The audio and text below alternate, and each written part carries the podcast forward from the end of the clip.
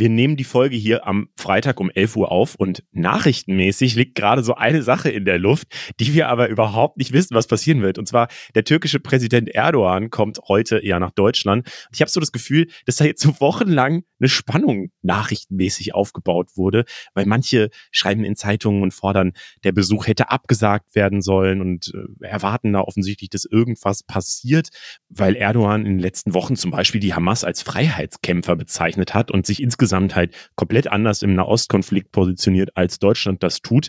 Und ja, wir wissen halt nicht, was passiert, weil er noch nicht da ist. Falls was passieren wird, reden wir nächste Woche natürlich drüber. In dieser Folge bleiben wir aber bei den Themen von dieser Woche. Aus der Funkzentrale in Mainz, das ist, was die Woche wichtig war.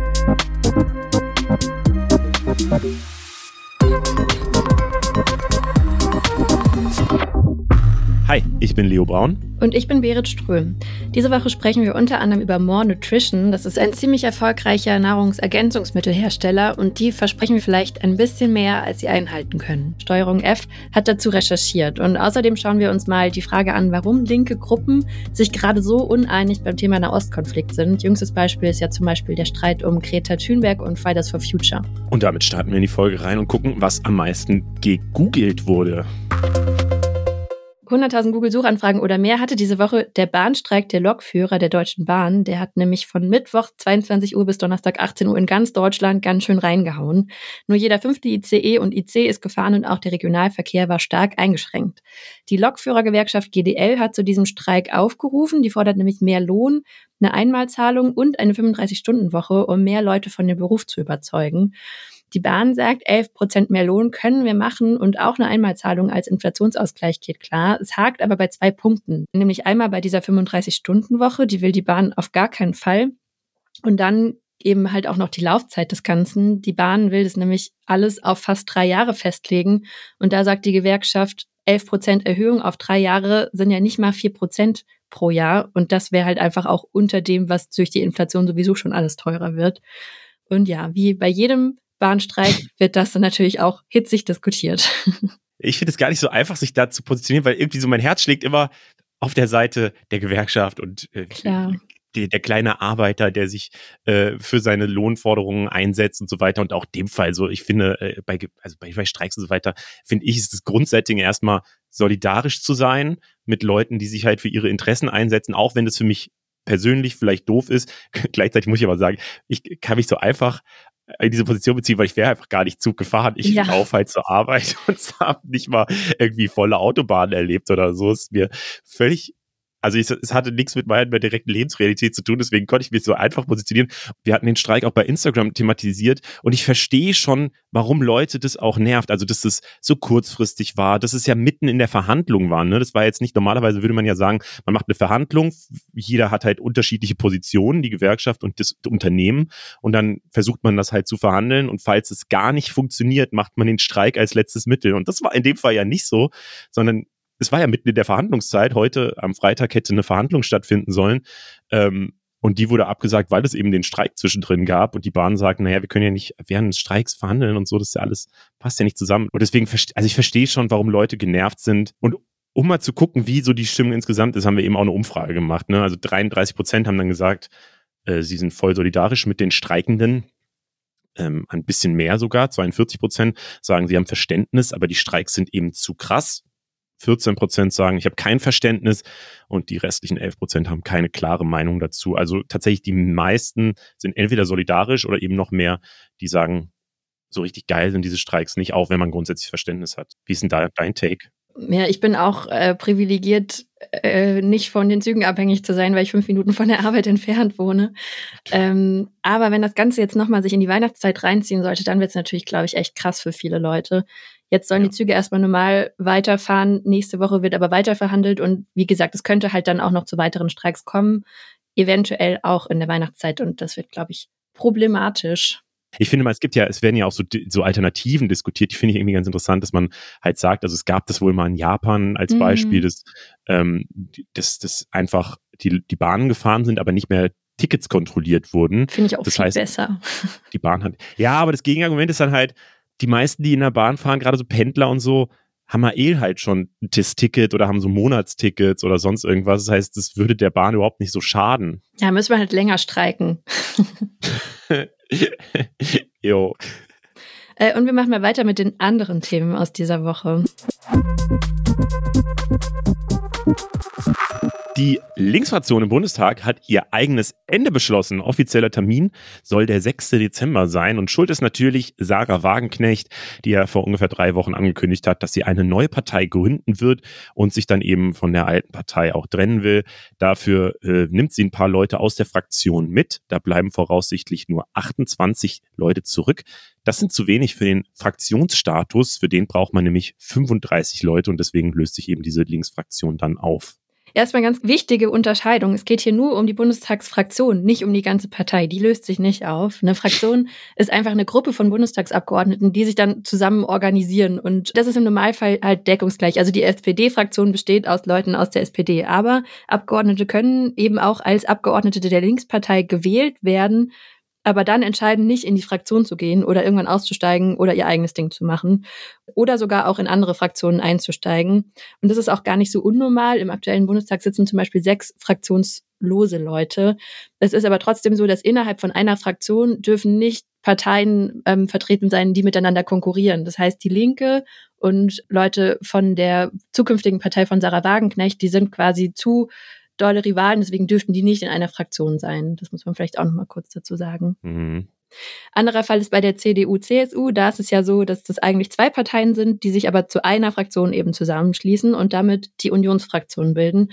Und in so einer Fraktion spricht man sich dann immer wieder ab, zum Beispiel, wie man abstimmt. Jede Fraktion hat auch einen äh, Fraktionsvorsitzenden und es gibt auch ein paar große Vorteile als Fraktion. Man kriegt nämlich mehr Geld, das heißt, man kann auch mehr Leute einstellen und man bekommt auch mehr Redezeit am Pult, was in der Konsequenz ja dann auch bedeutet, dass man einfach mehr an politischen Debatten teilhaben kann. Äh, ja, was heißt das jetzt? Also für Dietmar Bartsch von der Linken ist es eine krasse Niederlage, das sagt er selbst, aber er sieht es auch als Neuanfang, weil sich die Partei eben jetzt nicht mehr mit den internen Streits beschäftigen muss. Und statt einer Fraktion will die Linke eben jetzt eine sogenannte parlamentarische Gruppe bilden. Das ist so die kleinere Fraktion. Das heißt dann, sie kriegen weniger Redezeit, weniger Geld und damit auch weniger Personal. Also die Linksgruppe verliert politischen Einfluss und muss auch ihre 100 Angestellten kündigen. Aber die Abgeordneten bleiben im Bundestag natürlich sitzen, die sind ja gewählt, äh, dürfen dann auch kleine Anfragen stellen zum Beispiel und auch noch in den Ausschüssen mitwirken. Und dann gibt es noch die Frage, wie es mit Petra Pau weitergeht. Die ist nämlich gerade Bundestagsvizepräsidentin und gehört auch zur Linken. Aber ob sie den Posten behalten darf, obwohl sie keine Fraktion mehr hat, das wird erst in den nächsten Wochen dann noch geklärt.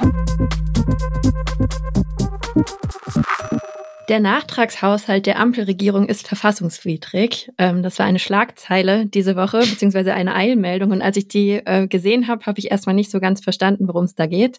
Aber es ist tatsächlich ein sehr wichtiges Urteil vom Bundesverfassungsgericht. Und das wollen wir jetzt hier ganz kurz besprechen. Es geht einfach um 60 Milliarden Euro. Das ist so ultra viel immer. Ja, es geht nämlich um die Corona-Hilfen von 2021. Dafür hatte die Bundesregierung einen Batzen Schulden aufgenommen. Und das darf sie aber auch nur in Ausnahmefällen, weil es in Deutschland ja eigentlich die Schuldenbremse gibt und der Bund nur in Krisenzeiten viele Schulden machen darf. Die Corona-Hilfen wurden aber nicht alle aufgebraucht und deswegen waren dann 60 Milliarden Euro übrig, passiert so. und die Ampelregierung hat entschieden, diese 60 Milliarden können wir doch auch ganz gut woanders gebrauchen. Deswegen hat sie sie in einen anderen Topf rübergeschoben, nämlich in den Klima- und Transformationsfonds, also den KTF. Das hat der Bundestag letztes Jahr beschlossen. In diesem KTF geht es vor allem um Klimaschutzmaßnahmen, also Förderung für E-Autos, Förderung, wenn man seine Gebäude klimamäßig umrüsten will und auch Förderung für die Dekarbonisierung der Industrie und Geld für die Bahninfrastruktur und so, so Sachen. Also alles Sachen, wo ich jetzt intuitiv sagen würde, ist doch gut, dafür Geld zu haben oder so. Aber das könnte jetzt in Gefahr sein. Ähm, die Unionsfraktion ähm, hat das nämlich kritisiert einfach, dass man da so Geld hin und her schiebt. Sie sagt halt, äh, ihr könnt nicht das Geld, das ihr mit Schulden für Krisenzeiten aufgenommen habt, einfach für was ganz anderes benutzen. Damit umgeht man halt diese Schuldenbremse. Und äh, sie haben eben beim Verfassungsgericht in Karlsruhe dagegen geklagt. Und die haben jetzt eben am Mittwoch geurteilt und sagt, was die Ampel da gemacht hat, ist tatsächlich verfassungswidrig. Also das ist jetzt auch nicht einfach nur so äh, doof, dass ihr das gemacht habt oder so, sondern es geht gegen die Verfassung Deutschlands. Sie sagen nämlich diese Richter und Richterinnen, dass die Bundesregierung nur im selben Jahr den Haushalt ändern kann und nicht rückwirkend im Jahr nach, wenn der Haushalt schon abgeschlossen ist. So, das ist der eine Punkt. Und das andere ist, dass die Bundesregierung nicht ausreichend begründet hat, warum sie das Geld in den Klimafonds gepackt hat und warum die Klimakrise auch eine Notlage oder Krisensituation sein könnte mit dieser Entscheidung hat die Ampelkoalition auf jeden Fall jetzt ein massives Problem. Ihr fehlen nämlich eben einfach diese 60 Milliarden, die sie eigentlich für eben diese Klimaschutzprojekte eingeplant hatte. Und es könnte bei der Sparpolitik von Finanzminister Christian Lindner und der strikten Schuldenbremse eben schwierig werden, ja, das Geld irgendwo anders herzukommen. Äh, deswegen gibt es eigentlich nur zwei Möglichkeiten. Entweder anderswo einsparen oder die Steuern erhöhen. Schulden machen geht, wie gesagt, nicht so einfach.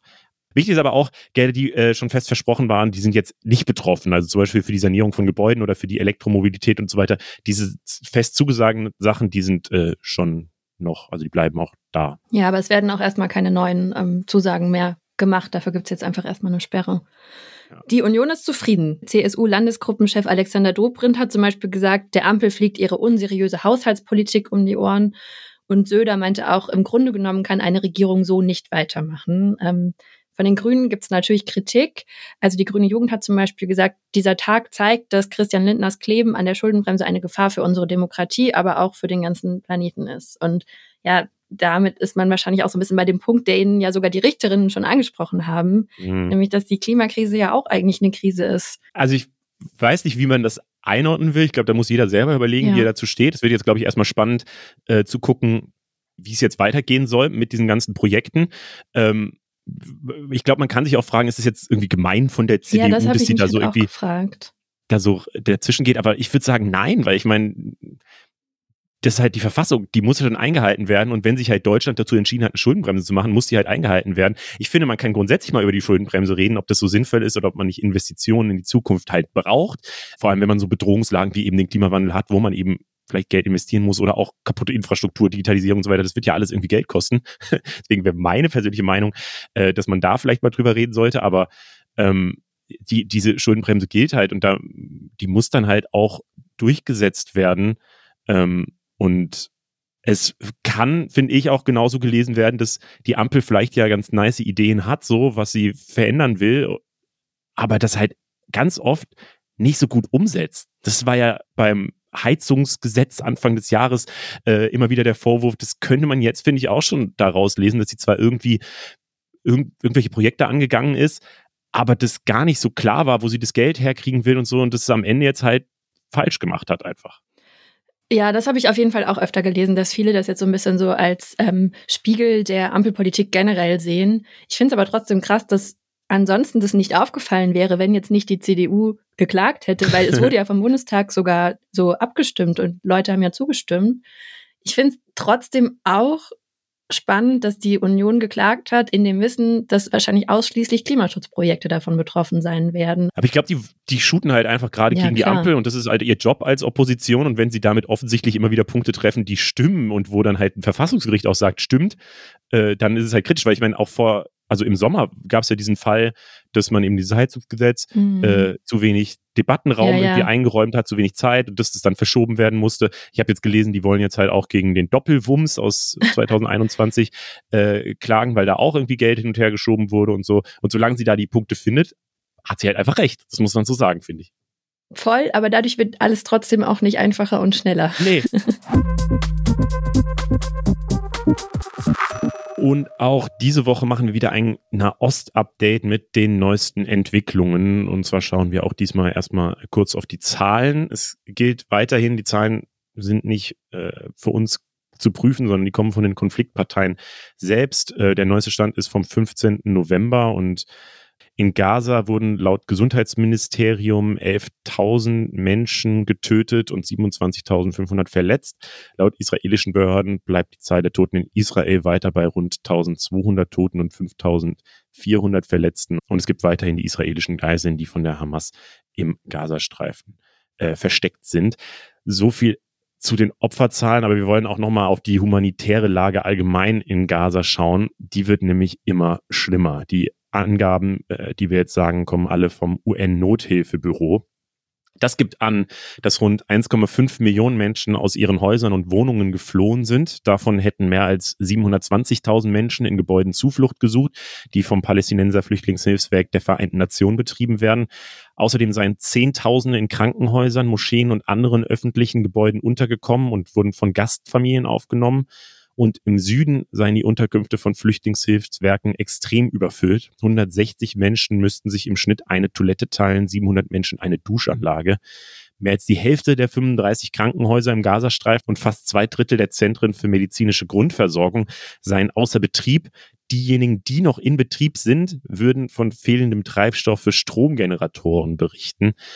Die Wasserversorgung sei schlecht, unter anderem, weil eine von zwei Meerwasserentsalzungsanlagen abgeschaltet sei. Außerdem sind wohl nur zwei von drei Wasserleitungen aus Israel in Betrieb und die hätten Lecks. Es gäbe keine Vorräte an Pflanzenöl, Hülsenfrüchten, Zucker und Reis mehr. Die Menschen müssten im Schnitt vier bis sechs Stunden lang anstehen, um Brot zu bekommen und dann würden sie nur die Hälfte der normalen Ration bekommen. Vor Kriegsbeginn kamen am Tag rund 500 Lastwagen mit Hilfslieferungen nach Gaza. Seit der Grenzöffnung in Rafah am 21. Oktober kommen viel, viel weniger. In der Zeit bis zum 10. November, also über einen Zeitraum von drei Wochen, kamen insgesamt nur 860 Lastwagen, also nochmal 500 Lastwagen am Tag waren es vorher, 860 innerhalb von drei Wochen waren es danach, also wirklich viel weniger. Am Donnerstag früh kam die Meldung rein, dass das israelische Militär in das Al-Shifa-Krankenhaus im Gaza-Stadt eingedrungen ist. Israel hatte ja davor schon angekündigt, dass die Armee das plant, weil sie unter diesem Krankenhauskomplex, der relativ groß ist, eine Hamas-Kommandozentrale vermutet in den Tunneln, von denen auch schon öfter die Rede war. Mhm. Äh, laut einem Bericht von Al Jazeera sollen die israelischen Kräfte die Behörden im Gazastreifen auch vorher gewarnt haben, allerdings nur sehr kurz vorher. Die Armee gibt an, dass bei den Einsatzkräften auch medizinische Teams dabei waren. Die sollten wohl sicherstellen, dass die Zivilistin keinen Schaden zugefügt wird. Aber so, so richtig ist die Informationslage noch nicht geklärt. Also Stand Donnerstag war die Lage wirklich noch super unübersichtlich. Die Hamas-kontrollierte Gesundheitsbehörde hat von Explosionen irgendwo auf diesem Gebäudekomplex äh, berichtet. Laut israelischem Militär wurden bisher keine Geiseln gefunden, aber wohl Waffen. Al Jazeera hat den Klinikdirektor interviewt und der sagt, dass der Zustand dort gerade katastrophal sei. Es gäbe halt zum Beispiel zu wenig Wasser für die Patientin, weil eine Wasserleitung getroffen wurde. Und ein anderer Reporter von Al Jazeera hat berichtet, dass die Operation auch am Donnerstag weiterging und dass das Klinikpersonal, die Patientinnen und die Zivilistinnen das Krankenhaus auch nicht verlassen dürften gerade. Mhm. Das israelische Militär steht jetzt ziemlich unter Druck, um diese Offensive zu rechtfertigen, weil die ja sonst eigentlich gegen das Völkerrecht äh, widersprechen würde. Die müssen jetzt quasi auch irgendwie Beweise finden, dass wirklich die Hamas da in diesem Krankenhausbereich irgendwo tätig war oder so eine Kommandozentrale hatte. Deswegen geht diese äh, Operation auch immer noch weiter, weil die natürlich auf der Suche nach Beweisen sind. Mhm. Was ich da höre, ist, dass äh, zumindest teilweise das israelische Militär sehr stark kritisiert wird, weil auch die Sachen, die vorgelegt werden, nicht so ganz optimal sind als Beweise oder dass die halt noch besser sein könnten. Am Mittwoch hat der UN-Sicherheitsrat sich außerdem auch noch auf eine Resolution geeinigt. Die Resolution verlangt unter anderem dringende und ausgedehnte humanitäre Pausen und Korridore im gesamten Gazastreifen für eine ausreichende Anzahl von Tagen, damit humanitäre Hilfe geleistet werden könne. Resolutionen vom Sicherheitsrat sind völkerrechtlich bindend, haben also schon mal eine sehr große Bedeutung. Darüber wurde ziemlich lange verhandelt, weil es Länder gibt, die Israel nicht das Recht auf Selbstverteidigung absprechen wollen. Vor allem die USA haben eine große Rolle gespielt, weil die ja sehr enge Verbündete von Israel sind. Und bis kurz vorher war nicht klar, ob sie das vielleicht blockieren. Aber sie haben sich dann enthalten und kein Veto eingelegt. Und generell wird auch in Ländern wie Frankreich oder Deutschland, die Israel sehr nahestehen, zwar immer noch das Recht auf Selbstverteidigung betont, aber es wird inzwischen auch schon viel über diese Verhältnismäßigkeit von Israels Vorgehen diskutiert, wenn es zum Beispiel um die Rolle von so einem Krankenhaus geht. Die Diskussion ist dabei ja immer, ähm, Israel sagt, wir müssen diese zivile Infrastruktur angreifen, weil ähm, da eben eine Hamas-Struktur darunter ist. Dadurch lässt sich das rechtfertigen ähm, vom Völkerrecht her.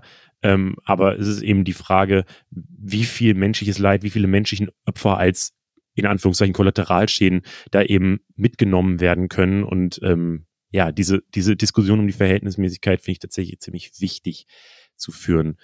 Ähm.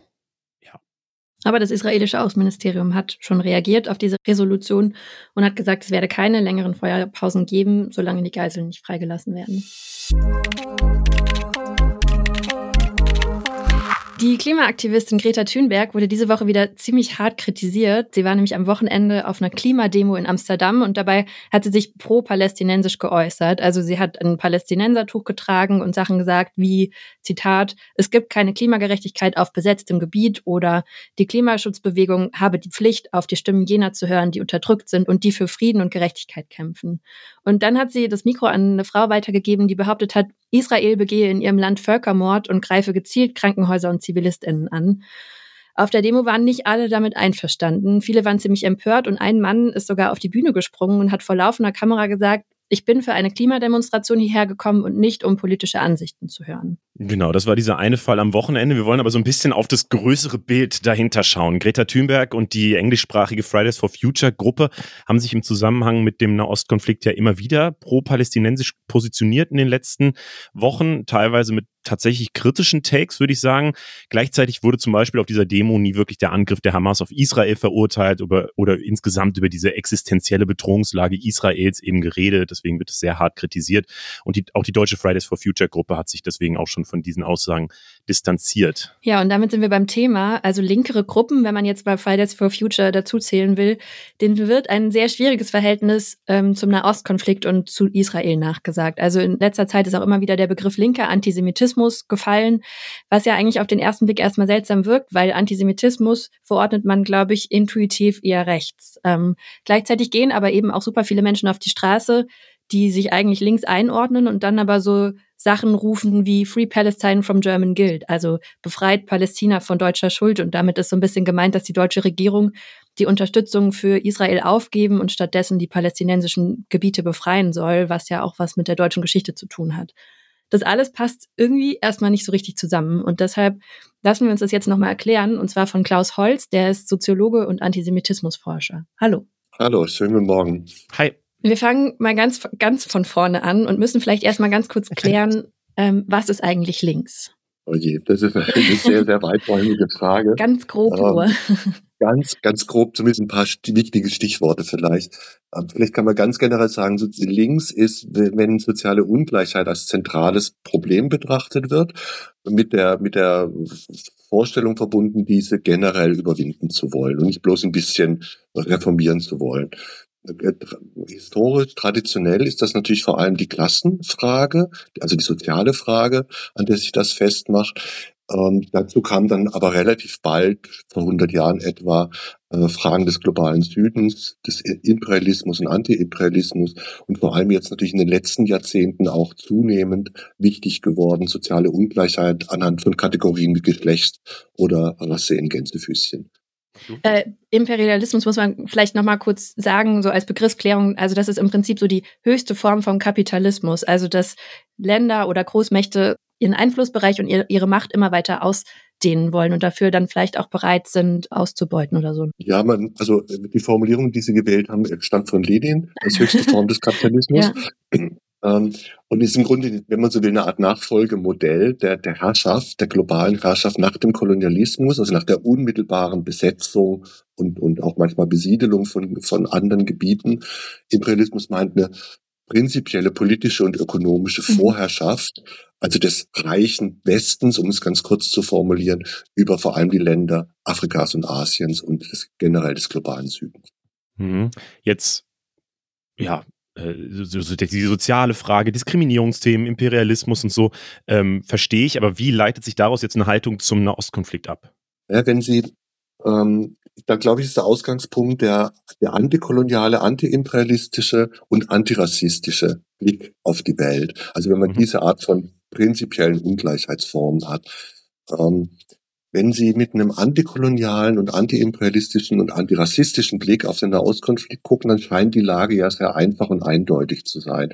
Man hat auf der einen Seite ein irgendwie aus Europa kommendes Israel, wie immer das genau gelaufen ist, und dann auf der anderen Seite eine unterdrückte, viel schwächere Bevölkerung, die seit Jahrzehnten, die dort äh, in Teilen vom Land vertrieben wurde, in Flüchtlingslagern lebt, Westjordanland, Gazastreifen und in einer viel schwächeren Position ist und einem starken, vom Westen gestützten israelischen Regierung und Militär ausgesetzt ist. Wenn ich das so betrachte, also mit dieser sozusagen Grundperspektive, einer antikolonialen und antirassistischen Perspektive, scheint völlig klar zu sein, was da gut und böse ist, auf welcher Seite man als Linker zu stehen habe, äh, warum man Partei ergreifen muss für die Palästinenserinnen und eben gegen Israel.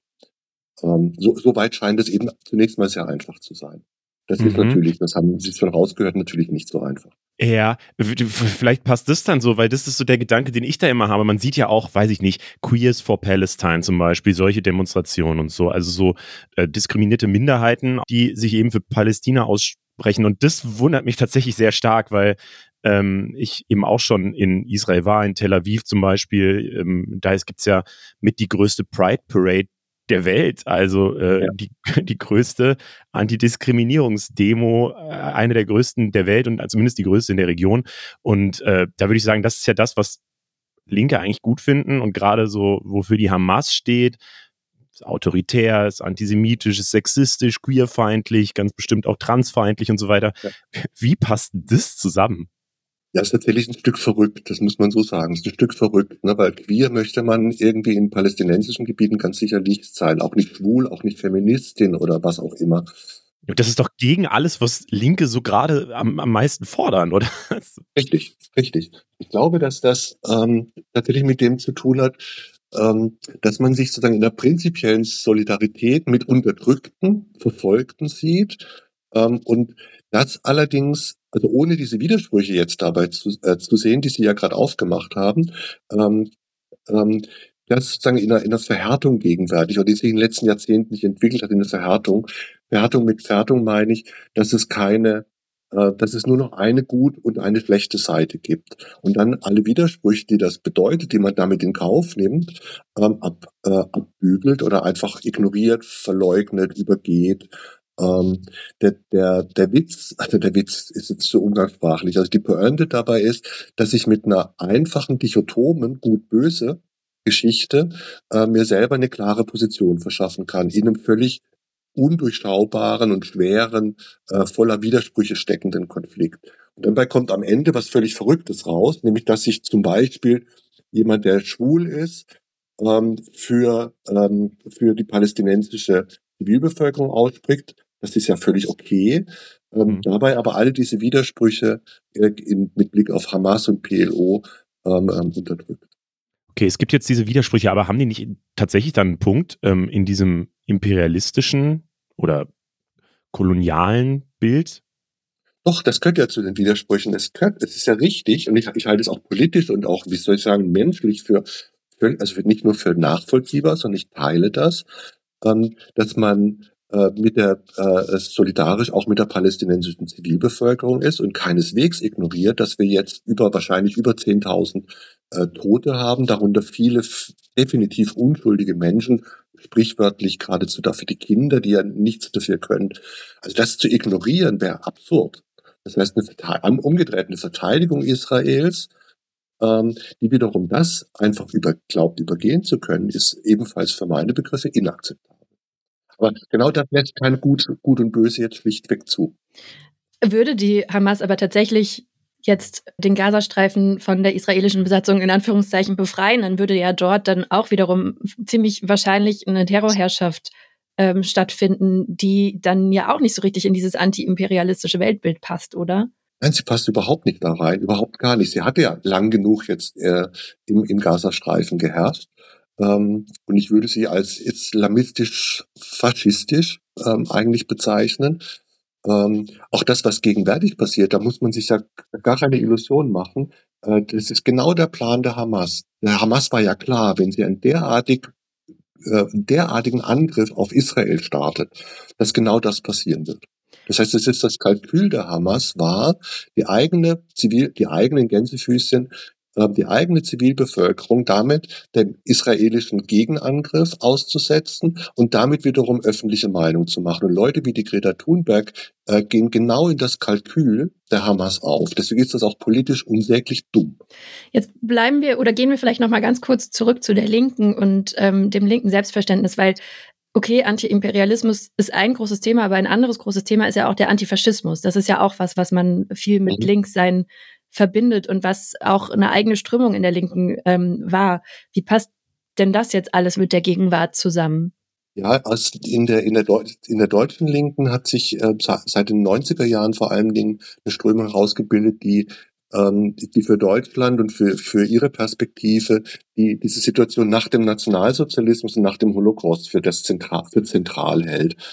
Ähm, und vor dem Hintergrund dann logischerweise äh, die Kritik des Antisemitismus als fortbestehendes Problem und nicht nur als historisches sehr stark macht und dann auch angefangen hat, Antisemitismus im linken Spektrum eben äh, stärker zu problematisieren, als das jemals vorher stattgefunden hat. Wir haben ja seit den 90er Jahren deshalb auch ständig innerlinke Auseinandersetzungen über diese, über diese Frage.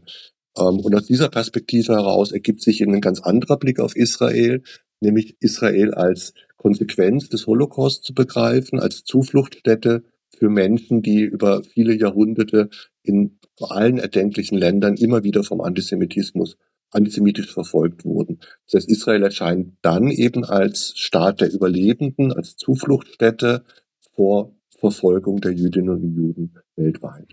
Damit hat man einen grundsätzlichen Konflikt zwischen diesen beiden Strömungen. Und gleichzeitig aber auch eine rechtskonservative Regierung in Israel. Das macht es ja auch nicht, nicht leichter. Ja, ja, das ist wirklich äh, fatal. Ähm, es wäre natürlich für eine linke Solidarisierung mit Israel sehr viel leichter, hm. wenn sich die Friedensbemühungen zweiter, Paläst zweiter Staat, palästinensischer Staat, wenn sich das in den 80er, 90er Jahren ganz anders entwickelt hätte. Wir haben aber eine, ähm, eine Rechtsentwicklung zunehmend in, den, in Israel, eine Besiedlungspolitik, die immer weiter um sich gegriffen hat ähm, und gegenwärtig eine Regierung, die in Teilen schlichtweg rechtsextrem äh, zu nennen ist. Äh, das wäre eben einer der Widersprüche, den sich eine linke Solidarisierung die aus prinzipiellen Gründen mit Israel stattfindet, eben diesen Widerspruch thematisieren und, und äh, sich mit dem auseinandersetzen muss. Man kann die israelische Regierungspolitik der letzten Jahre ganz sicherlich nicht pauschal links unterstützen. Ich finde es ehrlich gesagt, also es ist ja schon sehr wahnsinnig abstrakt, wie wir jetzt gerade mhm. darüber sprechen und auch ich finde es auch ein bisschen schwer zu folgen. ich versuche es mal so ganz für, für, für mich runterzubrechen. Äh, was Sie ja sagen ist, dass es eigentlich alles voller Widersprüche steckt, wenn man es versucht einzuteilen in so ein einfaches Gut-Böse-Schema oder in so ein Links-Rechts-Schema oder irgendwie so. Ähm, kann, kann man das so zusammenfassen? Und warum ist das denn so? Also, war, weil, weil so nehme ich ehrlicherweise auch diesen öffentlichen Diskurs gerade wahr, dass es so, supportest du halt Israel oder supportest du Palästina? Oder also so, dass, dass man sich immer so einteilen muss. Und ich denke mir immer, wahrscheinlich ist die Lösung ja ein bisschen komplexer. So und es das Ziel ist ja nicht, dass die eine Seite gewinnt am Ende und die andere vernichtet oder irgendwie so, sondern das Ziel ist ja, dass die am Ende beide zusammenleben sollen. Deswegen verstehe ich immer überhaupt nicht, warum man das so in so zwei Seiten aufteilt und dann keine Zwischentöne mehr sieht. Können Sie das erklären, warum das überhaupt so gemacht wird? Ich glaube, das ist ein ganz entscheidender Punkt. Ich weiß nicht, ob ich es erklären kann, aber das, das, der, der Punkt ist völlig klar. Nämlich, ähm, ich glaube, man muss sich auch klar machen, dass weit, weitestgehend das, was jetzt gegenwärtig in Deutschland wie in England, USA und so weiter stattfindet, ähm, dass das sich zwar am Nahostkonflikt äh, festmacht, dass es aber nicht darum geht, dort ähm, eine reale Situation zu betrachten, ein reales Problem zu lösen, sondern es geht, jetzt muss ich nochmal so abstrakt leider sagen, es geht um die Identifikation. Das heißt, ich ich hier als biodeutscher Mann oder, oder Sie als migrantische Person in England oder wie auch immer, äh, identifizieren sich mit was und äh, wollen selber auf der guten und richtigen Seite äh, stehen. Es geht dabei deshalb auch keineswegs primär um die Palästinenserinnen und Palästinenser, genauso wenig wie um die Israelis, sondern es geht um Selbstbild, das ist eigene Vorstellung des Guten und des Richtigen bei uns. Und das das sozusagen kriege ich aber nicht hin, wenn ich, wenn ich zugebe, ich bin ständig in Widersprüchen. Ich habe unterschiedliche, auch emotionale Impulse. Wenn ich die Bilder der Hamas-Morde angucke, jetzt die Bilder der palästinensischen zerbombten Siedlungen, Städte angucke, dann habe ich widersprüchliche emotionale Impulse, die, die, die schwer erträglich sind. Ne? Mit, mhm. mit, denen ich aber, mit denen kann ich aber keine Politik machen. Kann ich nicht sagen, kann ich nicht wie Greta Thunberg mich hinsetzen und meine, eine gute Moral und eine richtige Position zu vertreten. Das finde ich auch das Absurdeste. Ich habe auch das Gefühl, generell, was jetzt gerade so im Internet und in Kommentarspalten ähm, stattfindet, hat nicht mehr so viel mit linker Theorie zu tun. Ich glaube, dass sich da viele Leute ähm, austauschen, die vielleicht gar nicht wissen, auf was für einer Theorie das alles fußt. Und für mich gefühlt läuft es so ein bisschen auf ähm, Rassismus versus Antisemitismus raus. Und das ist ja das Unlinkeste, was man sich nur vorstellen kann. Zwei Diskriminierungsformen versuchen, gegeneinander aufzuwiegen, wo ja ganz klar ist, dass man immer von verschiedenen Sachen gleichzeitig auch betroffen sein kann. Ich glaube, das ist auch gar nicht so sehr mit dass man sich nur ein komplettes theoretisches Weltbild irgendwie zusammengebaut hat, sondern man sieht halt so intuitiv was und hört dann ein paar Meinungen und adaptiert die oder adaptiert die halt nicht. Dabei blendet man dann immer, finde ich, so viel aus, weil man kann ja die Hamas hart kritisieren für einen fucking Terroranschlag, den sie in Israel begangen hat, wo ultra viele Menschen auf brutalste Weise umgebracht wurden. So, ich kann aber ja trotzdem auf den Gazastreifen gucken und sagen, ich finde die Angriffe vielleicht nicht mehr verhältnismäßig oder die, diesen Gegenschlag ähm, oder ich finde es schlimm, dass da tausende Kinder sterben. So, auch wenn ich verstehen kann, warum das passiert, weil die Hamas sich eben menschliche Schuldstelle, bla bla bla, so, die wir müssen jetzt die ganze Diskussion mhm. aufrollen, so. Aber da, in dieser ganzen Sache stecken halt Emotionen, also das ist alles, finde ich auch wahnsinnig schwer emotional zu verarbeiten. Und äh, da stecken halt super viele Widersprüche drin und da gibt's aber halt einfach auch keine einfache Lösung. Also einfach zu sagen, der, der, so, so müsste jetzt die Welt ganz einfach aussehen. Das ist wahrscheinlich nicht so. Und äh, ich glaube, man, man will sich halt so einfach einordnen äh, in, wie, wie Sie sagen, so auf die richtige Seite. Und das ist, glaube ich, gefährlich. Ja, ich, glaub, ich glaube, es ist, was Berit gerade sagte, ich glaube, das ist für eine Linke, was gerade passiert, ähm, eine, eine, ich kann es gar nicht anders eine katastrophale Entwicklung. Weil wir haben uns jetzt über Jahrzehnte hat sich das angebahnt und jetzt ist es ganz offen ausgebrochen. Genau diesen Gegensatz, man ist entweder antisemitismuskritisch oder rassismuskritisch. Und das steht sich wie zwei, zwei feindliche Geschwister in, äh, gegenüber und bekämpft, bekämpft sich in erheblichen Teilen. Ähm, weil, wenn ich beides sein will, ich mich in Widersprüche, in Probleme, in Dinge, die ich nicht einfach auflösen kann, verstricken würde. Das haben wir ja gegenwärtig, ähm, gerade wenn man an die Hamas und den Angriff jetzt denkt, ähm, haben, haben wir das. Ich glaube, dass da im Moment ein riesiger Schaden verursacht wird, der wird uns Jahrzehnte, auch als Linke wird uns der ja, ähm, Jahrzehnte beschäftigen. Da geht gerade unheimlich viel zu Bruch. Was wir unbedingt brauchen, wäre aus dieser Entweder-Oder-Geschichte herauszukommen. Das heißt, uns mit den Widersprüchen beschäftigen, uns damit beschäftigen, dass zum Beispiel von Rassismus betroffene Personen natürlich sexistisch und antisemitisch sein können. Dass umgedreht jemand, der Antisemitismus kritisch unterwegs ist, natürlich den Rassismus äh, befördern kann. Müssen nur gucken, was die offizielle Politik seit, seit Monaten macht. Eine sogenannte Migrationsdebatte, Ne? Und die dann davon, jetzt redet Antisemitismus abschieben und sowas, als wäre das kein deutsches Problem, sondern ein Problem bloß von Fremden in Gänsefüßchen.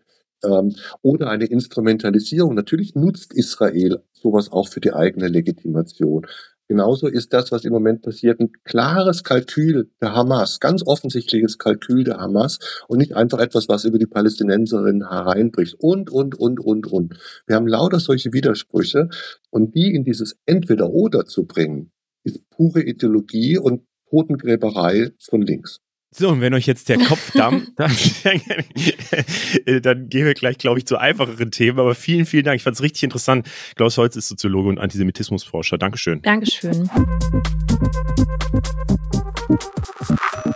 Wir gucken ja immer auch besonders auf das Internet und alles, was so auf Social Media passiert und so. Und da fand ich aber eine Geschichte, die möchte ich gerne erzählen, äh, die diese Woche einfach ganz schön war, ähm, auch wenn sie direkt von der Konkurrenz von uns kommt. Und zwar hat der TV-Sender Pro7 eine Rätseljagd gemacht mit Joko und Klaas. Eine Million Euro haben sie versteckt und dann Hinweise gegeben, wo die versteckt sind, immer jeden Abend und so.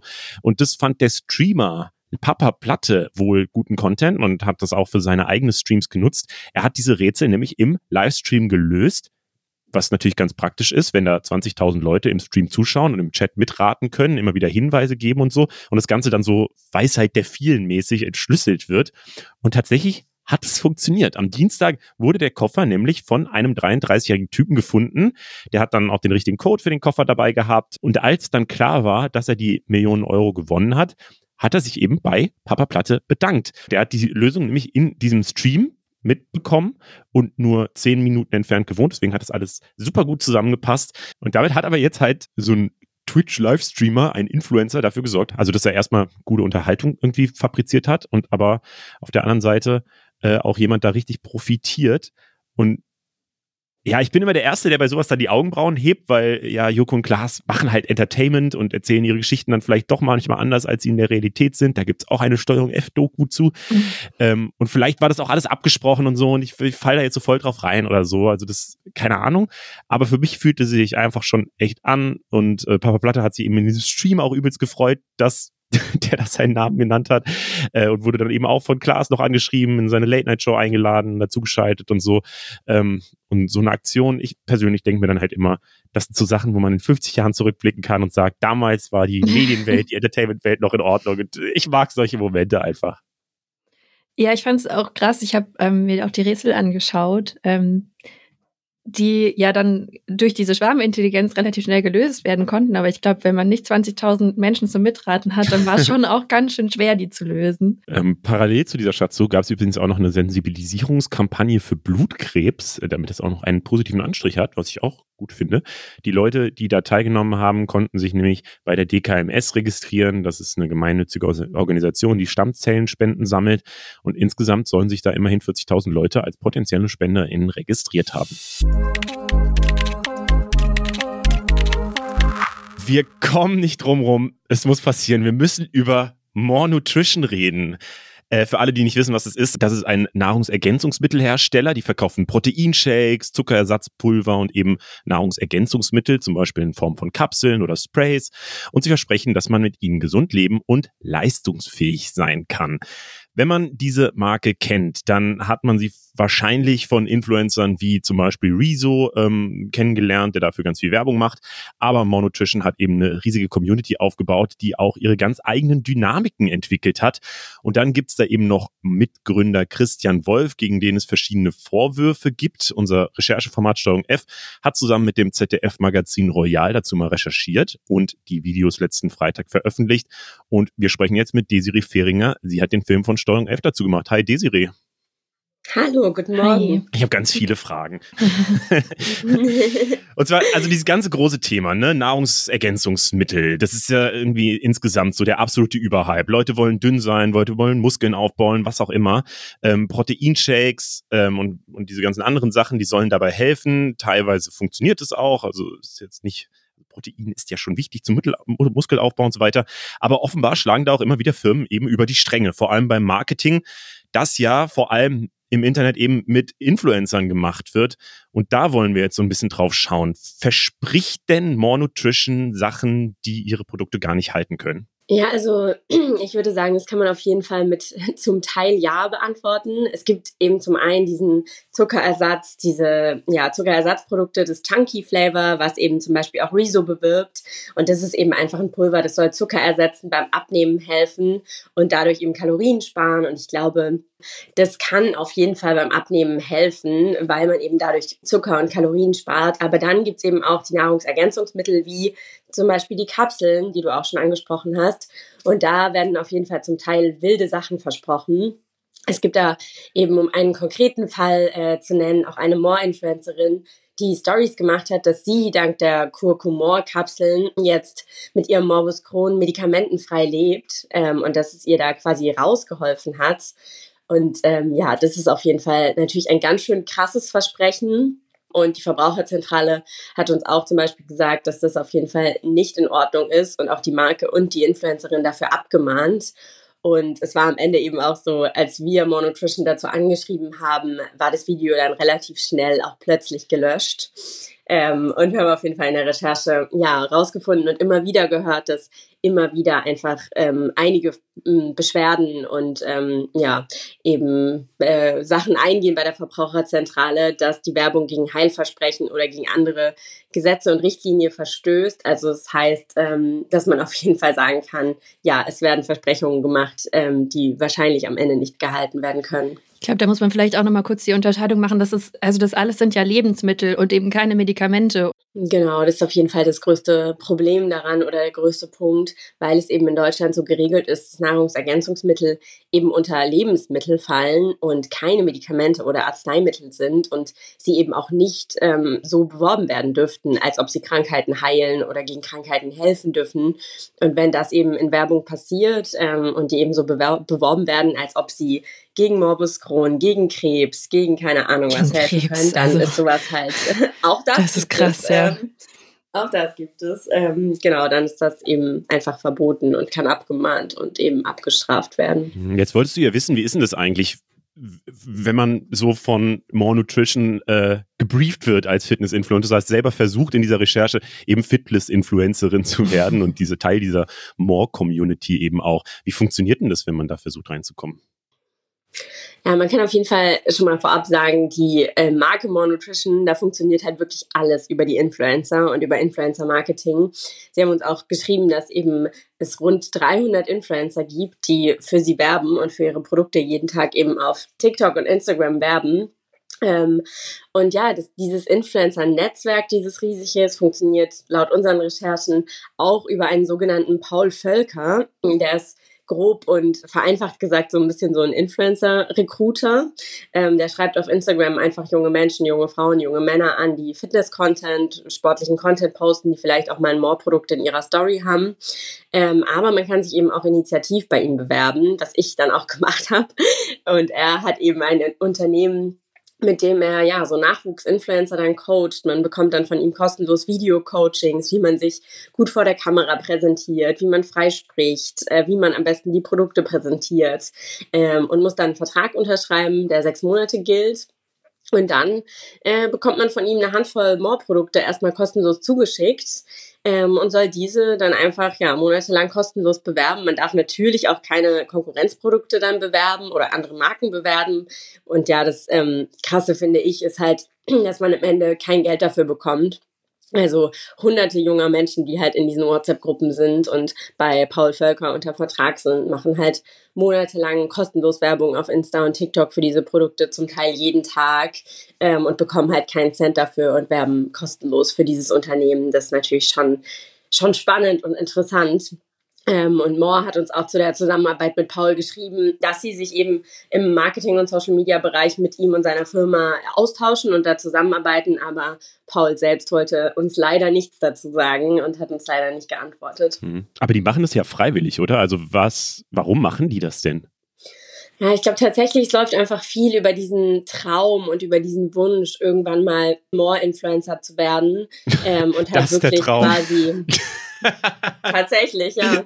Also es steht auch in dem Vertrag, dass eben quasi das Endziel ist, dass man an Moore oder eben ESN, auch eine Partnerfirma, übergeben wird ähm, und dann halt die Chance hat, Moore-Influencer zu werden, wenn man sich in diesem Zeitraum eben von sechs Monaten genug Follower, eine, also eine große Reichweite aufgebaut hat dann kann man eben eventuell ähm, irgendwann More-Influencer werden. Und ich glaube, das ist ja tatsächlich der Traum von vielen, vielen jungen sportlichen Menschen, da irgendwann hinzukommen, damit Geld zu verdienen, weil sie eben diesen Alltag anstreben von ihren Vorbildern, die sie jeden Tag sehen. Ihr habt jetzt auch mit Leuten gesprochen, die mal Teil dieser Community waren und inzwischen aber ausgestiegen sind. Was haben die denn so für einen Eindruck von der Marke vermittelt? Ja, wir haben auf jeden Fall mit sehr, sehr vielen Menschen gesprochen, die mal Teil dieser Community waren, mit ehemaligen Mitarbeitern, ehemaligen Influencern, Menschen, die diese Produkte jahrelang wirklich exzessiv genutzt und gekauft haben. Und ja, die Meinungen und Geschichten, die hatten, auch wenn sie oft irgendwie sehr unterschiedlich waren, doch viele Parallelen. Ähm, und viele haben uns einfach erzählt, dass vor allem eben der Punkt ist, dass Moore sich so nach außen hin als große, glückliche Familie äh, verkauft. Jeder möchte da rein, jeder möchte auch irgendwann mal eben Moore-Influencer werden. Und wenn man dann irgendwann kein Teil der, dieser Familie mehr sein möchte, dann ist es offenbar scheinbar sehr schwierig, da wieder rauszukommen. Es gibt eine Influencerin, die raus wollte aus ihrem Vertrag, ähm, sogar vor Gericht gezogen ist, mit der wir im Hintergrund gesprochen haben, ähm, die allerdings vor Gericht verloren hat und weiter für More werben musste, obwohl sie es eigentlich oh nicht mehr wollte. Also ähm, ja, es gibt viele Unternehmen, die das Unternehmen stillschweigend verlassen haben ähm, und viele, die heute auch nicht mehr wirklich drüber sprechen wollen, weil sie einfach tatsächlich auch Angst vor Konsequenzen fürchten, wenn sie auspacken würden. Also das ist schon ziemlich präsent, das haben wir auch immer wieder und wieder gehört, ähm, von vielen Menschen, die einfach ja im Hintergrund am Telefon mit uns gesprochen haben und gesagt haben, auf gar keinen Fall werde ich mich vor die Kamera setzen, auf gar keinen Fall kann ich nochmal offiziell mit euch sprechen, weil ich einfach Angst habe. Es wird ja immer auch die, über diese Bedrohung von AussteigerInnen geredet. Kannst du da nochmal mehr erzählen? Ja, das ist auf jeden Fall äh, rechtlich eine sehr schwierige Lage und juristisch sehr schwierig, weil man natürlich am Ende nicht belegen kann, von wem diese Bedrohungen wirklich ausgingen. Ähm, die Betroffenen, mit denen wir gesprochen haben, haben uns sehr eindeutig erzählt und mit uns darüber gesprochen, dass sie eben zum Beispiel Moorprodukte oder den Gründer Christian Wolf kritisiert haben und plötzlich danach bedrohliche WhatsApp-Nachrichten oder Anrufe bekommen haben. Diese Nachrichten und diese Anrufe haben wir zum Teil auch gesehen und gehört oder Zusammenfassungen davon gehört. Ähm, und die Menschen haben uns eben einfach erzählt, dass sie sich dadurch extrem bedroht gefühlt haben und extrem schlecht gefühlt haben und Angst hatten äh, um sich, um ihre Familien. Aber am Ende ist es natürlich einfach sehr, sehr schwierig zu sagen, wer hat diese Menschen wirklich losgeschickt, von wem sind diese Bedrohungen ausgegangen.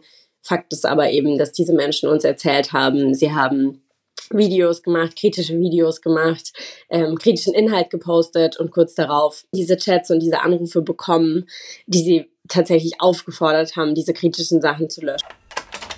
Hey, hier ist nochmal Berit ganz kurz. Wir haben hier einen Teil von dem Interview rausgenommen, weil eine Aussage darin falsch war. Mehr dazu lest ihr in der Folgenbeschreibung. Das ist aber ja eh so, also das denke ich mir bei diesen Nahrungsergänzungsmittelfirmen generell, die, die unterscheiden sich ja wahrscheinlich gar nicht so stark, weil ein Proteinpulver ist halt ein Proteinpulver. Äh, bestimmt gibt es da ein paar Unterschiede und so, aber ähm, am Ende hängt es ja dann an, am Marketing. So, wer macht mir den besten Eindruck? Wer, äh, in welcher Community bin ich drin? Welche, mit welchem Influencer kann ich mich am besten identifizieren und so weiter?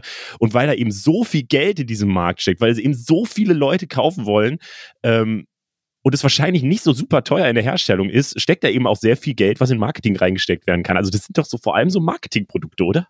Tatsächlich, ja, total. Also ähm, genau, also wie ich ja auch schon gesagt habe, so es ist einfach, es läuft alles über Influencer-Marketing. Das Marketing ist sehr das Marketing ist auch sehr, sehr gut. Das muss man auch sagen, wenn man sich diese More-Werbung anschaut auf Insta, auf TikTok. Es ist einfach wirklich gut gemacht. Es ist High-End produziert. Es sieht saugut aus. Es catcht einen so. Ähm, das haben auch alle gesagt, die mit uns gesprochen haben, die jahrelang exzessiv diese Produkte konsumiert haben. Es catcht einen. Es macht was mit einem. Man möchte es haben. Es sieht einfach wahnsinnig schön aus. Es wird viel gemacht mit so Verknappungen. Also nur heute ist das Angebot. Ihr müsst es kaufen, sonst ist es für immer weg. Und nächsten Sonntag gibt es komischerweise wieder. Ähm, aber ja, es sind halt einfach sehr, sehr aggressive, sehr krasse Marketing, Marketingstrategien. Und dann, wenn das Marketing halt gut genug ist, sind die Kunden halt auch bereit, einfach sehr viel Geld zu zahlen, weil man muss am Ende halt auch sagen, Maulprodukte sind auch wirklich sehr, sehr teuer. Ich glaube, man kann schon sagen, es gibt auch Proteinprodukte und es gibt auch andere Supplement- und Nahrungsergänzungsmittelhersteller, die ähm, vielleicht ähnliche Produkte sehr viel günstiger haben, aber das Marketing funktioniert halt. und sind die Leute auch bereit, einfach sehr, sehr, sehr viel Geld für diese Produkte zu bezahlen. Ja, danke dir, Desiree, für die Zusammenfassung von eurer Recherche. Ja, vielen Dank euch. Danke dir und denkt bitte alle daran, man sollte sich nicht zu sehr über seinen Körper definieren und äh, sich damit kaputt machen, weil das kann auch ganz schlimm enden. Gerade gibt es vor allem auf YouTube eine ziemlich große Diskussion darum, ob Disney zu Vogue wird. Bald kommen neue Realverfilmungen von alten Disney-Stories raus und in dem Zusammenhang wird dem Unternehmen vorgeworfen, zu sehr auf Diversität und Political Correctness zu achten. Dazu haben zum Beispiel diese Woche Alicia Joe oder auch Jasmin Gnu auf YouTube Videos gemacht. Ja, Ausgangspunkt ist die Neuverfilmung von Schneewittchen. Das Original ist von 1937 und war natürlich eigentlich mal Zeichentrick. Schneewittchen wird jetzt von der Latina-Schauspielerin Rachel Segler neu besetzt. Ähnlich wie es dieses Jahr auch schon bei Ariel die Meerjungfrau war. Die wird nämlich jetzt von der schwarzen Schauspielerin Halle Bailey besetzt. Größter Streitpunkt waren jetzt bei diesem Schneewittchen-Film aber die sieben Zwerge. Ganz am Anfang war vorgesehen, dass die von Kleinwüchsigen besetzt werden was auch in der kleinwüchsigen Community, glaube ich, ähm, begrüßt wurde, von vielen zumindest, weil die gesagt haben, das ist einfach eine Chance, dass sieben kleinwüchsige Rollen in einem Film gleichzeitig besetzt werden können. Dann gab es aber Kritik unter anderem von Peter Dinklage, das ist der aus Game of Thrones, der selbst auch kleinwüchsig ist und der fand halt das irgendwie eher äh, rückwärts gewandt, dass also da einfach so sieben Kleinwüchsige zusammen in einer Höhle leben und fand es irgendwie blöd, dass das so dargestellt wird. Und diese Kritik hat Disney auch aufgenommen, ist zurückgerudert und hat dann einfach die Zwerge mit sieben komplett unterschiedlichen SchauspielerInnen besetzt, die verschiedene Größe, Hautfarbe und auch sexuelle Identität hatten. Und als davon dann wiederum Bilder ähm, rauskamen, gab es wieder Kritik halt von den Kleinwüchsigen aus der Community, die gesagt haben, ey, aber dann haben wir halt keine Chance, in diesem Film besetzt zu werden und sichtbar zu sein. Und dann ist Disney wieder zurückgerudert und hat ganze, also hat die Szenen einfach neu gefilmt und die sieben Zwerge jetzt endlich äh, animiert. und damit alle unglücklich gemacht, oder? Also, ich glaube schon. Ich glaube auch. Ja, so viel, so viel erstmal zwischen den Witzchen. Es gibt halt jetzt einfach verschiedene Kritiken ähm, an dem Vorgehen von Disney. Also zum einen einfach sieht man da ja, dass die nicht so wirklich eine eigene Agenda haben, sondern vor allem auf Kritik von außen reagieren. Und es sieht aber auch so ein bisschen so danach aus, als würden sie sich gar nicht unbedingt Gedanken darum machen, was sie selber irgendwie für richtig oder fortschrittlich halten, sondern äh, vor allem ja, wie gesagt, einfach reagieren ähm, und Shitstorms vermeiden wollen oder so. Und generell gibt's halt natürlich eh immer wieder so ein bisschen diesen Vorwurf, dass nur Rollen so besetzt werden, aber dass dann die Strukturen innerhalb von dem Unternehmen und die Arbeitsbedingungen und so nicht wirklich diesen Idealen entsprechen. Mhm. Und dann kam aber jetzt halt noch ein neuer Kritikpunkt dazu, den ich finde, wo ich finde, das ist so ein bisschen so in Interpretationssache oder da muss man, glaube ich, auch einfach nochmal sich ganz viel neue, also ganz viele Disney-Produktionen anschauen, nämlich der Vorwurf, dass oft äh, Rollen, die nicht nach der Originalfassung besetzt werden oder anders besetzt werden, als sie zumindest in der Zeichentrickversion angelegt waren, ähm, dass die oft gar nicht so cool geschrieben sind oder irgendwie so ein bisschen nervig sind oder so und dass deshalb das eigentlich auch kontraproduktiv sein würde und Leute, die vielleicht eh schon so ein bisschen kritisch dieser ganzen Diversitätsstrategie gegenüberstehen, dass die dann eher davon abgeschreckt werden könnten, weil es nämlich halt was ja so generell auch immer wieder so ein bisschen so ein Problem ist in so einer feministischen Auseinandersetzung, dann so passiert, dass dann zum Beispiel, wenn neue Frauenrollen auftreten, dass die dann so alles können und alles besser wissen, weil sie halt besser als die Männer sind und damit aber halt dann auch nicht mehr so wirklich äh, relatable sind und ähm, als nervig wahrgenommen werden oder so. Das ist ja der Punkt, den Alicia ja. Joe so in ihrem Video gemacht hat, ähm, dass, dass sie quasi so die Heldenreise vermisst. Also während es normalerweise als gutes Writing mhm. von Filmen eben äh, diese Heldenreise gibt, dass man halt am Anfang gibt es ein Problem und man weiß gar nicht, wie das gelöst werden kann und dann schafft man es aber irgendwie, weil man sich hochkämpft, weil man irgendwie, was weiß ich, macht so diesen Rocky-Weg zwar quasi. Er ist mhm. eigentlich ein guter Boxer und dann mal trainiert er aber ganz hart und dann schafft er doch den Boxkampf irgendwie. Ähm, so das durchzugehen. Und das, das hat man gerade bei Disney halt so bei ganz vielen Filmen. Da hat man diese ganz klassische Heldenreise eigentlich in jedem Film drin. Und wenn man halt einfach eine Person, also das ist zumindest der Vorwurf von Alicia Joe, dass dann äh, zum Beispiel Ray bei Star Wars irgendwie direkt eingeführt wird als jemand, der die eh schon alles kann irgendwie und dadurch mhm. aber nicht mehr so eine richtige Entwicklung halt durchläuft und dadurch einfach unsympathisch gelesen wird. Und das scheint wohl bei mehreren Charakteren, also auch bei der Mulan-Neuverfilmung zum Beispiel, äh, so gewesen zu sein. Ich, ich stecke da ehrlich gesagt gar nicht genug drin, beziehungsweise ich kenne die ganzen Verfilmungen auch nicht. Ich glaube aber so, dass so der, die, der, die Grundidee oder der Wunsch von sowohl Alicia Joe als auch von GNU ist, dass man es vielleicht einfach mal mit neuen Geschichten versuchen sollte, äh, die nicht die ganze Zeit immer wieder mit alten Geschichten verglichen werden müssen, weil es dann einfach viel leichter ist, auch diesen ganzen Vorwürfen zu entgehen und eben nicht das, den Eindruck zu vermitteln, dass man da jetzt nur irgendwelche Quoten irgendeiner Verfilmung aufgedrückt hat. Und den Vorschlag finde ich grundsätzlich voll gut. Es gibt ja jetzt zum Beispiel auch neue äh, Sachen, wie zum Beispiel ähm, Frozen oder so. Das ist ja zum Beispiel eine neue Geschichte, die nicht auf einem ganz alten Disney-Zeichentrickfilm basiert und es funktioniert ja übelst gut. Also ich glaube, am Ende äh, ist Disney halt nicht die Guten oder die Schlechten oder so, sondern Disney ist halt fucking Riesenkonzern, ja. so, die halt als Hauptinteresse zwangsläufig haben, sehr viel Geld zu verdienen. Und ich glaube schon, dass es äh, deut also es gehen halt Leute in Sequel, in irgendwelche Neuverfilmungen, in irgendwelche Fortsetzungen, in irgendwelche Sachen, wo halt, wo sie, wo sie schon mal was von gesehen haben. Deswegen funktionieren, was weiß ich, Superheldenfilme, Star Wars-Filme, äh, so, diese ganzen Fortsetzungen und so funktionieren halt einfach ultra gut. Deswegen glaube ich schon, die das wahrscheinlich auch irgendwie versuchen und es gibt halt diese Filme, aber es gibt eben auch so diese Lazy-Filme, wo man einfach die Fortsetzung macht und irgendwas ändert und weiß ich nicht, die Ghostbusters halt weiblich besetzt oder so. Ich, ich habe da irgendwie, mir, mir fällt es super schwer, mir dazu eine Meinung zu bilden. Ja, ich glaube halt auch, dass es unheimlich schwierig ist, weil halt dann ganz schnell mit so Quoten gearbeitet wird die vielleicht aus einer richtigen Intention entstanden sind, aber die ja dann auch wieder dazu führen, dass ganz wilde Anforderungen an Filmproduktionen entstehen und wo dann eben dann auch nicht mehr nach der Rolle gecastet wird, sondern nach der Hautfarbe zum Beispiel oder nach äh, irgendwelchen mhm. Behinderungen oder so. Und das ist ja irgendwie auch ganz komisch und seltsam. Also ich weiß auch nicht genau, wie da der richtige Weg raus ist, weil es dann ja weiterführend dann auch wieder die Kritik gibt. Das ähm, war zum Beispiel bei der Verfilmung von Bridgerton auch so ein bisschen so ein Thema, dass wenn man jetzt einfach wild besetzt, ganz unabhängig davon, wie es in der Realität mal gewesen ist, dass das ja vielleicht auch den Eindruck von der Vergangenheit verzerren könnte und man denkt, ah, so schlimm war das ja mit dem Rassismus alles gar nicht. Ähm, mhm. Das ist ja das, was dann in der Konsequenz auch noch daraus entstehen könnte. Und deswegen, also ich bin da wirklich auch komplett ratlos, was da irgendwie ein guter Ansatz sein könnte. Ja, ich glaube, es hat so, also es hat beides irgendwie seine Vor- und seine Nachteile. Das ist wahrscheinlich das, äh, was, womit wir hier rausgehen müssen. Aber wir müssen ja auch keine Meinung vorgeben. Nein. Wir haben euch die Diskussion mal dargestellt. Ja, genau. Das war's mit den Themen für diese Woche. Schreibt uns gerne, wie ihr die Folge findet. Danke an alle, die zugehört haben. Mein Name ist Leo. Ich bin Berit. Wir sind Funk. Funk ist ein Angebot von ARD und ZDF. Und ich habe keine Ahnung, wie dieses Tier klingt, aber es ist das Infotier diese Woche. Es ist der Siebenschläfer. Ciao. Tschüss. Die Funk Podcast Empfehlung.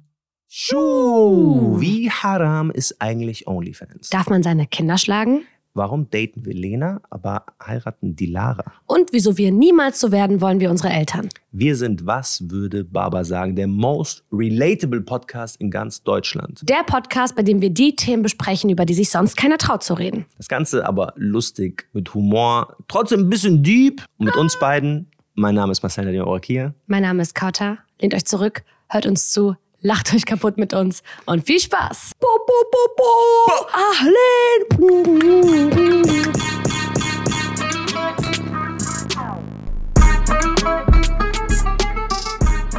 Also hört rein, überall wo es Podcasts gibt. Folgt uns auf TikTok unter Baba Podcast, folgt uns auf Instagram www.bs Podcast. Was würde Baba sagen? Ein Podcast von Funk, von ARD und ZDF. Zurzeit ist niemand erreichbar.